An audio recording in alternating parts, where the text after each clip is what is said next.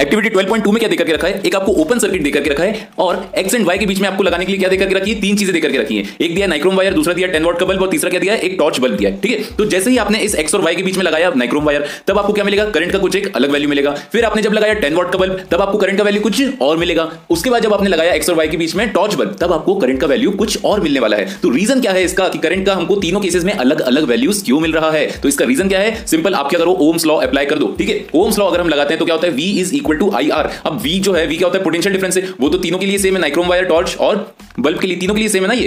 क्या है वो? एक्स वाई कुछ मान के चलो 10 वोल्ट होगा, ठीक है? ओके क्योंकि सेम एंड्स के बीच में लगा कर रखा है इसलिए पोटेंशियल डिफरेंस क्या होगा उनके बीच में?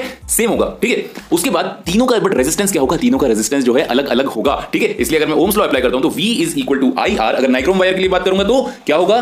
अगर 10 वोल्ट का पोटेंशियल डिफरेंस मान रहा हूँ मैं तो 10 upon R one is equal to I one और अगर बल्ब के लिए बात करूँगा तो पोटेंशियल डिफरेंस कितना? 10 so 10 is equal to I two into R two तो मतलब कि आई टू की वैल्यू क्या गई? 10 अपॉन R2 और अगर टॉर्च बल्ब के लिए बात करता हूँ तो उसके लिए I3 की वैल्यू क्या जाएगा? 10 अपॉन R3 तो यहाँ से मुझे आ गई करंट की तीन अलग अलग वैल्यूज़ क्यों आ गई? क्योंकि तीनों का रेजिस्टेंस अलग अलग है। अब मैंने क्या बताया अभी आपको थोड़ी देर पहले? कि जिसका रेजिस्टेंस सबसे कम होगा, उससे करंट सबसे ज़्यादा फ्लो होगा। ठीक है? अब अगर मैं बोल रहा हूँ किसी भी कंडक्टर से करंट ज़्यादा फ्लो हो रहा है तो इसका मतलब आपको समझ में क्या आता है? बेसिकली करंट क्या है? It's the flow of charges charges कौन से वाले? इलेक्ट्रॉन्स तो अगर मैंने बोला कि किसी एक कंडक्टर से ज़्यादा करंट फ्लो हो रहा है तो क्या इसका मतलब मैं ये भी बोल सकता हूँ कि उस कंडक्टर से ज़्यादा इलेक्ट्रॉन्स फ्लो हो रहे हैं? बच्चा बोलेगा यस सर बोल सकते हैं। अब एक बात बताओ मुझे कि रेजिस्टेंस का मतलब क्या बताया था मैंने? Resistance is the property of material which resist the flow of charges मतलब कि इलेक्ट्रॉन्स ठीक है? तो अगर किसी मटेरियल से ज़्यादा इलेक्ट्रॉन्स फ्लो हो रहे हैं मतलब ज़्यादा करंट फ्लो हो रहा है, और कंडक्टर में क्या होता है ना कंडक्टर में क्या होते हैं, आपके बहुत सारे फ्री इलेक्ट्रॉन्स होते हैं। फ्री इलेक्ट्रॉन्स का कहने का मतलब क्या है? कंप्लीटली फ्री नहीं होते। ऑब्वियसली उसमें एक मटेरियल के अंदर कितने बहुत सारे एटम्स होते हैं, और उसके अंदर क्या है कुछ कुछ फ्री इलेक्ट्रॉन्स हैं। तो जब वो फ्री इलेक्ट्रॉन्स मूव करते हैं तो ये इसके आसपास वाले एटम्स क्या करते हैं, इसको हिंड्रेंस प्रोवाइड करते हैं।